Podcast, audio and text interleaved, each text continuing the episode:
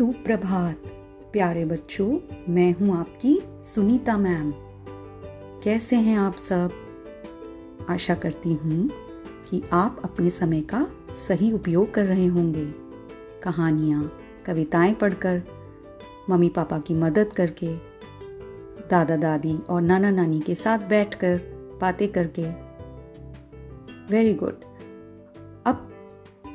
मैं जानती हूँ कि आपको अक्षर आ तो समझ में आ गया है, और अब तक आप आ की मात्रा भी जानते हैं, और अक्षर ई को भी पहचानते हैं, और ई से शुरू होने वाले शब्दों को भी पहचानने लग गए हैं, जैसे कि इनाम, इलाज, इस, इमारत। आज मैं आपको ई की मात्रा कैसे प्रयोग में लाते हैं, यानी यूज़ करते हैं, यह बताऊँगी। तो तैयार हो जाइए एक छोटे से अक्षर ई की कहानी सुनने के लिए। अब ध्यान रखिए, ई का उच्चारण, यानी प्रोनाउंसिएशन किस तरह से होता है? बिल्कुल छोटी आवाज़ निकलेगी। ई ई ई। जी हाँ ध्यान दीजिए किस तरह से ई को प्रोनाउंस करना है, यानी उच्चारण करना है। अब इस कहानी को ध्यान से सुनिएगा, क्योंकि जब कहानी समाप्त होगी, मैं आपसे कुछ प्रश्न पूछूँगी। तो तैयार हैं आप? कहानी ई की मात्रा की है, इसलिए उसके सभी शब्दों को आप ध्यान से सुनेंगे। आओ सुनाऊं तुम्हें कहानी, छोटी है पर बहुत सयानी। की मात्रा न दौड़े न भागे, चलती हर व्यंजन के आगे। बच्चों, क्या आप जानते हैं, अक्षर इक की मात्रा व्यंजन के किस ओर लगाई जाती है? सोचिए। जी हाँ क्या आगे लगती है ई की मात्रा? या व्यंजन के पीछे लगाई जाती है? अब मैं आपको एक कहानी सुनाती हूँ, जिसे आप ध्यान से सुनिए। एक बार की बात है। शिवपुर नाम के एक गाँव में एक छोटी सी बालिका, यानी कि लड़की, अपने परिवार के साथ रहती थी। उसका नाम छवि था। आयु में, यानी उम्र में, घर में सबसे छोटी थी। परंतु सबकी सहायता करने में हमेशा आगे रहती। इसीलिए वह सबकी प्रिय थी। यानी सब उसे पसंद करते थे। वह रोज अपने पिताजी के साथ बाज़ार जाया करती थी। सारे रास्ते वह पिताजी का हाथ पकड़े, उनके आगे आगे चलती थी। एक बार पिताजी ने छवि से पूछा, बेटी, तुम हमेशा मेरे आगे आगे क्यों चलती हो? छवि झट से बोली, मैं छोटी हूँ ना, इसलिए उसकी बात सुनकर पिताजी मुस्कुराने लगे। तो बच्चों, आपने सुना कि छोटी होते हुए भी छवि हमेशा पिताजी के आगे चलती थी। ठीक उसी प्रकार इक की मात्रा भी छवि की तरह हमेशा सभी व्यंजनों के आगे लगाई जाती है। तो अब आप समझे कि ई की मात्रा कहाँ लगाई जाती है? जी हाँ सबसे आगे, क्योंकि उसे आगे आगे रहना पसंद है। जैसे कि अगर हम बोलेंगे क और उसमें ई की मात्रा लगाएँगे तो बनेगा कि। जैसे कि किसान।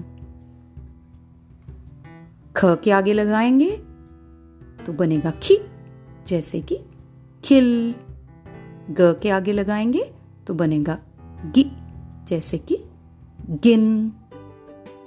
त के आगे लगाएँगे तो बनेगा ति, जैसे कि तिन का। द के आगे लगाएँगे तो बनेगा दि, जैसे दिन। ह के आगे लगाएँगे बनेगा ही, यानी हिरन।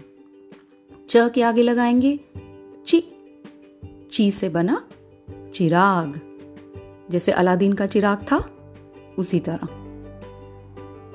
अब मैं आपसे कुछ प्रश्न पूछने वाली हूँ, जिन्हें ध्यान से सुनिएगा। जो छोटी सी बालिका थी, उसका नाम क्या था? याद करिए, उसमें भी ई की मात्रा आई थी। और वह सबकी प्रिय क्यों थी? जिस गाँव में वह रहती थी, उस गाँव का नाम क्या था? उसमें भी ई की मात्रा आई थी। और ई की मात्रा कहाँ लगाई जाती है? अब ये सारे प्रश्न आप सोच के रखिए इनके उत्तर, क्योंकि मैं अगली कक्षा में आपसे पूछने वाली हूँ। अब इससे आप ये भी एक बहुत अच्छी चीज़ सीखते हैं। क्या सीखते हैं? कि जिस प्रकार व्यंजन वर्णों में मात्राओं के लगने से शब्द बदल जाता है। जैसे किसी भी व्यंजन के साथ हम मात्रा लगाते हैं तो वो बदल जाता है। चाहे क हो, ख हो, क के आगे लगाया की बन गया, ख के आगे लगाया, खी बन गया। इसलिए जिस तरह से व्यंजन वर्णों में मात्राओं के लगने से शब्द बदलता है, हम भी अपने बिहेवियर्स को बदलकर अपने जीवन को सार्थक बना सकते हैं। मतलब कि हमें भी अपने आप को बदलना चाहिए।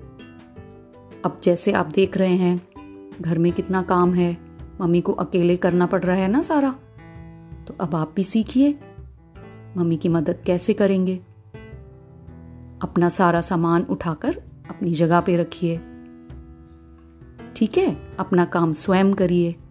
इस तरह से आपकी मम्मी की भी मदद हो जाएगी। ठीक है? आशा करती हूँ आपको ये छोटी सी ई की कहानी पसंद आई होगी। धन्यवाद।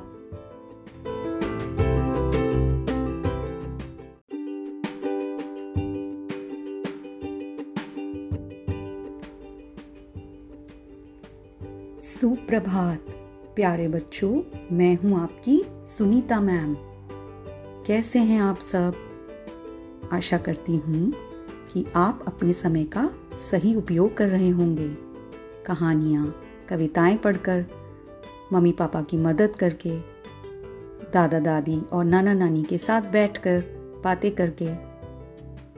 वेरी गुड अब मैं जानती हूँ कि आपको अक्षर आ तो समझ में आ गया है और अब तक आप आ की मात्रा भी जानते हैं और अक्षर ई को भी पहचानते हैं। और ई से शुरू होने वाले शब्दों को भी पहचानने लग गए हैं। जैसे कि इनाम, इलाज, इस इमारत।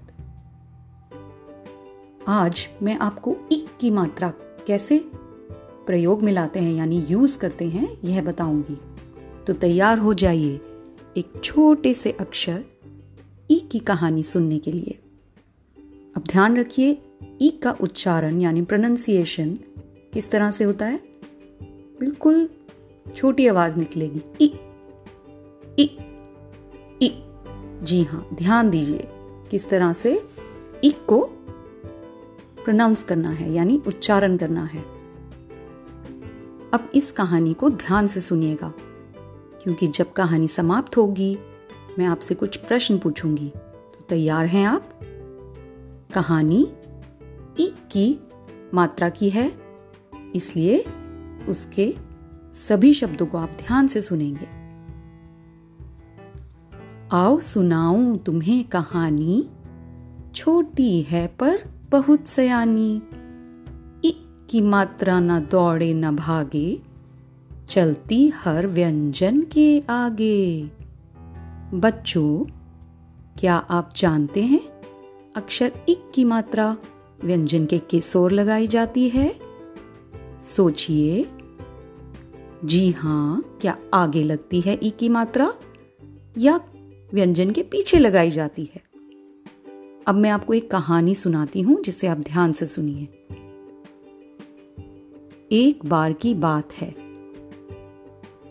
शिवपुर नाम के एक गाँव में एक छोटी सी बालिका यानी कि लड़की, अपने परिवार के साथ रहती थी।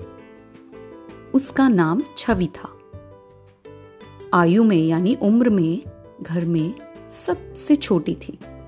परंतु सबकी सहायता करने में हमेशा आगे रहती। इसीलिए वह सबकी प्रिय थी। यानी सब उसे पसंद करते थे। वह रोज अपने पिताजी के साथ बाज़ार जाया करती थी।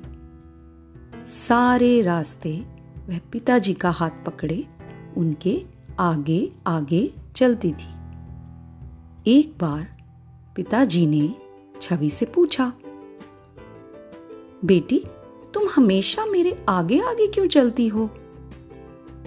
छवि झट से बोली, मैं छोटी हूँ ना, इसलिए। उसकी बात सुनकर पिताजी मुस्कुराने लगे। तो बच्चों, आपने सुना कि छोटी होते हुए भी छवि हमेशा पिताजी के आगे चलती थी। ठीक उसी प्रकार इक की मात्रा भी छवि की तरह हमेशा सभी व्यंजनों के आगे लगाई जाती है। तो अब आप समझे कि ई की मात्रा कहाँ लगाई जाती है? जी हाँ सबसे आगे, क्योंकि उसे आगे आगे रहना पसंद है। जैसे कि अगर हम बोलेंगे क और उसमें इक की मात्रा लगाएँगे तो बनेगा कि। जैसे कि किसान। ख के आगे लगाएँगे तो बनेगा खी। जैसे कि खिल। ग के आगे लगाएँगे तो बनेगा गि। जैसे कि गिन। त के आगे लगाएँगे तो बनेगा ति। जैसे कि तिन का द के आगे लगाएँगे तो बनेगा दि। जैसे दिन ह के आगे लगाएँगे, बनेगा ही, यानी हिरन। च के आगे लगाएँगे, ची। ची से बना चिराग। जैसे अलादीन का चिराग था, उसी तरह। अब मैं आपसे कुछ प्रश्न पूछने वाली हूँ। जिन्हें ध्यान से सुनिएगा। जो छोटी सी बालिका थी, उसका नाम क्या था? याद करिए, उसमें भी ई की मात्रा आई थी। और वह सबकी प्रिय क्यों थी? जिस गाँव में वह रहती थी, उस गाँव का नाम क्या था? उसमें भी ईक की मात्रा आई थी। और ईक की मात्रा कहाँ लगाई जाती है? अब ये सारे प्रश्न आप सोच के रखिए इनके उत्तर, क्योंकि मैं अगली कक्षा में आपसे पूछने वाली हूँ। अब इससे आप ये भी एक बहुत अच्छी चीज़ सीखते हैं। क्या सीखते हैं? कि जिस प्रकार व्यंजन वर्णों में मात्राओं के लगने से शब्द बदल जाता है, जैसे किसी भी व्यंजन के साथ हम मात्रा लगाते हैं तो वो बदल जाता है। चाहे क हो, ख हो, क के आगे लगाया की बन गया, ख के आगे लगाया, खी बन गया। इसलिए जिस तरह से व्यंजन वर्णों में मात्राओं के लगने से शब्द बदलता है, हम भी अपने बिहेवियर्स को बदलकर अपने जीवन को सार्थक बना सकते हैं। मतलब कि हमें भी अपने आप को बदलना चाहिए। अब जैसे आप देख रहे हैं, घर में कितना काम है, मम्मी को अकेले करना पड़ रहा है ना सारा? तो अब आप भी सीखिए, मम्मी की मदद कैसे करेंगे? अपना सारा सामान उठाकर अपनी जगह पे रखिए। ठीक है? अपना काम स्वयं करिए। इस तरह से आपकी मम्मी की भी मदद हो जाएगी। ठीक है? आशा करती हूँ आपको ये छोटी सी ई की कहानी पसंद आई होगी। धन्यवाद।